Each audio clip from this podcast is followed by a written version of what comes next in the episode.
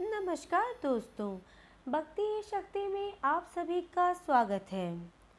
आज के ज़माने में भी कुछ लोग शुभ अशुभ चीज़ों को मानते हैं और जब बात चल रही हो सकून, अब सकून की तो छीक के बारे में बात करना तो बनता है। कई सारे लोग हैं जो पूजा के वक्त, घर से बाहर निकलते वक्त छीक को बहुत ही अशुभ मानते हैं।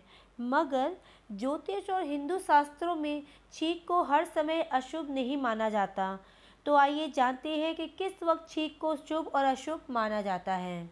अगर आपने नए कपड़े खरीदे हैं और आप उन्हें पहन रहे हैं और पहनते वक्त कोई छींकता है तो इसका मतलब है कि दुगुनी खुशी आपको मिलने वाली है।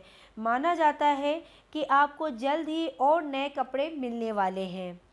अगर आप किसी नए व्यापार का शुभारंभ कर रहे हैं और उस समय छींक आ जाए तो समझिए कि व्यापार में सफलता मिलने वाली है। उदास मत होइएगा आप। यदि आपने नया घर बनवाया है और उसमें गृह प्रवेश करते समय कोई छींक दे तो कम से कम चार घंटे के लिए गृह प्रवेश को रोक देना चाहिए। उसके बाद गणेश जी को घर में पहले प्रवेश करवाएँ और फिर आप लोगों को घर में जाना चाहिए। अगर आप घर से किसी काम के लिए बाहर जा रहे हैं और कोई सामने से एक बार छींकता है तो समझे कि काम में बाधा ज़रूर आएगी। एक से अधिक बार छींकने से कार्य बहुत आसानी से हो जाता है। सोने और जागने के तुरंत बाद छींक का सुनना भी बहुत अशुभ माना जाता है। यदि आप कोई वस्तु की खरीदारी कर रहे हैं और उसी समय आपको छींक आ जाए या कोई सामने से छींक दे तो खरीदी हुई वस्तु से लाभ होने की संभावना अधिक रहती है। अगर आप किसी यात्रा पर जा रहे हैं या किसी ज़रूरी काम के लिए बाहर जा रहे हैं और आपकी बाई ओर कोई छींकता है तो ये अशुभ माना जाता है। हो सके तो घर से उस टाइम नहीं निकलना चाहिए, कुछ देर रुक जाना चाहिए। और अगर काम बहुत ज़रूरी है कि आप लेट हो रहे हैं, जाना ज़रूरी है, आप जा नहीं पा रहे हैं तो कुछ क्षण के लिए रुके और तीन बार नारायण नारायण नारायण का जाप करके आप घर से अपना सीधा पाँव बाहर रखें और इस आशा के साथ बाहर रखें कि आपका काम ज़रूर सक्सेस होगा। उसके बाद आप निकलते वक्त जैसे ही आपने सीधा पाँव बाहर रखा, निकलते ही आप ओम गंग गणपते या श्री गणेशाय नमः का जाप कर ले। तो चाहे छींक हो या कुछ भी हो, आपको कार्य में सफलता मिलने से कोई नहीं रोक सकता। मेरी तो दोस्तों एक तरह से आदत ही बन गई है। मैं बाहर जैसे ही निकलती हूँ, सीधा पाँव बाहर रखती हूँ, पहले गणेश जी का नाम लेती हूँ, फिर अपनी बजरंग बली को याद करती हूँ और फिर मैं बाहर निकलती हूँ। यदि आप परीक्षा देने जा रहे हैं या दे रहे हैं, उस समय कोई पीछे से छींक रहा है तो परीक्षा में असफलता मिलने की संभावना ज़्यादा हो जाती है। किसी मरीज़ को अस्पताल ले जाते वक्त या दवा खरीदते समय छींक आ जाए तो समझिए कि जल्दी ही मरीज़ स्वस्थ होने वाला है। भोजन करने से पूर्व छींक आने पर अशुभ माना जाता है। यदि इसी समय कोई दूसरा छींके तो किए हुए भोजन से स्वास्थ्य खराब हो जाता है। शुभ कार्य करते वक्त अगर छींक आ जाती है तो माना जाता है कि काम के पूरा होने में बाधा आ सकती है। लेकिन अगर एक छींक के बाद दूसरी छींक आती है तो ये शुभ माना जाता है। किसी भी धार्मिक स्थान या पूजा स्थान पर नहीं छींकना चाहिए। कोई धार्मिक अनुष्ठान चल रहा है या कोई पूजा पाठ चल रहे हैं, आरंभ करते समय अगर छींक आ जाए तो अनुष्ठान के पूरा होने में समस्याएँ आती हैं। किसी रिश्तेदार के घर जाते समय अगर बाई छींक आ जाए, बाई तरफ़ से छींक आए तो इसे अशुभ माना जाता है।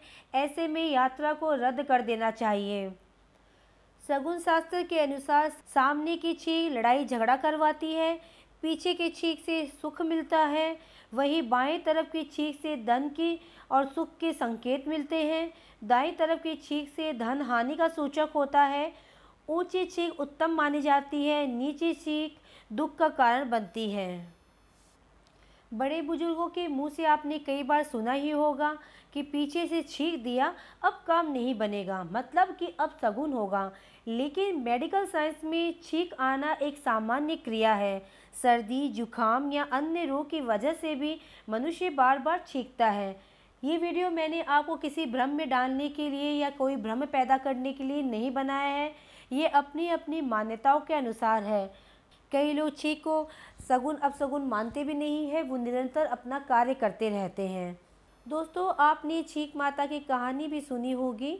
मैं आज वो कहानी आपके साथ शेयर करती हूँ। एक साहूकार परदेश आया। रात हो गई तो जंगल में ही रुक गया। वहाँ एक सर्प ने पूरी रात उसकी रखवाली की। सुबह होते ही साहूकार ने सर्प देवता को दूध पतासा खिलाया। सर्प प्रसन्न हो गया। सर्प देवता को हुक्म हुआ कि किसी को डस कर आना है। सर्पिणी कहने लगी, मैं भी आपके साथ चलूँगी। सर्प बोला, कि मैं तुम्हें कहाँ कहाँ लेके घूमूँ? तुम यहीं रहो। सर्पिणी बोली, मेरे आगे लक्ष्मण रेखा खींच के जाओ। दूसरे सर्प का आना मुझे पसंद नहीं है। सर्प देवता लक्ष्मण रेखा खींच कर गए और थोड़ी देर में दूसरा सर्प आया। सर्पिणी उसके साथ हँसी मज़ाक करने लगी। सर्प देवता के आने का समय होते ही वह भीतर जाकर सो गई। ये सब चीज़ें साहूकार देख रहा था और उसे गुस्सा भी बहुत आया। उसने जाकर सर्पिणी को सात बार चिमटा से मारा और वहाँ से आ गया। सर्प आया तो सर्पिणी शिकायत करने लगी कि आपने तो साहूकार की रक्षा की और उसने तो मुझे चिमटा से मारा। सर्प ने कहा, कुछ तो कारण होगा। पता करने हेतु सर्प पानी के घड़े के पीछे छिप गया। साहूकार परिंडे से लोटा भरकर जाने लगा तो छींक आ गई। तो साहूकारनी ने बोला, छींक आ गई है, बैठ जाओ। ऐसे तीन बार हो गया और साहूकार झुंझला गया। रात को तो सर्पिणी की लीला देखी ही थी। यहाँ घर पर तुम्हारी बातें और सुनो, औरतों को कितनी बातें आती है। ऐसा कहकर वह साहूकारनी को रात वाली बात सुनाने लगा। कि सर्प देवता ने मेरी सारी रात रखवाली की तो मन प्रसन्न हुआ। सर्पिणी का नाटक देखा तो गुस्सा आया और मैंने उसे सात बार चिमटा से भी मारा। इतनी बात सुनते ही सर्प बाहर आ गया और प्रसन्न होकर बोला, साहूकार, मांग, क्या चाहता है तू? उसके पुत्र नहीं था। तो साहूकार ने पुत्र मांगा। सर्प ने उसे आशीर्वाद दिया और घर जाकर क्रोध में सर्पिणी की नाक काट दी। इस प्रकार छीक का नियम रखा तो साहूकार को पुत्र प्राप्त हुआ। छीक आ जाए तो छीक का नियम रखना और तुरंत शुभ काम नहीं करना। खोटी की खरी, अधूरी की पूरी। ये थी छीक माता की कहानी। आज की वीडियो में बस इतना ही। अगर आपने अब तक मुझे सब्सक्राइब नहीं किया है तो सब्सक्राइब ज़रूर करें, कमेंट और लाइक करना ना भूलें। इसी कामना के साथ कि आप हमेशा खुश रहें, स्वस्थ रहें। नमस्कार।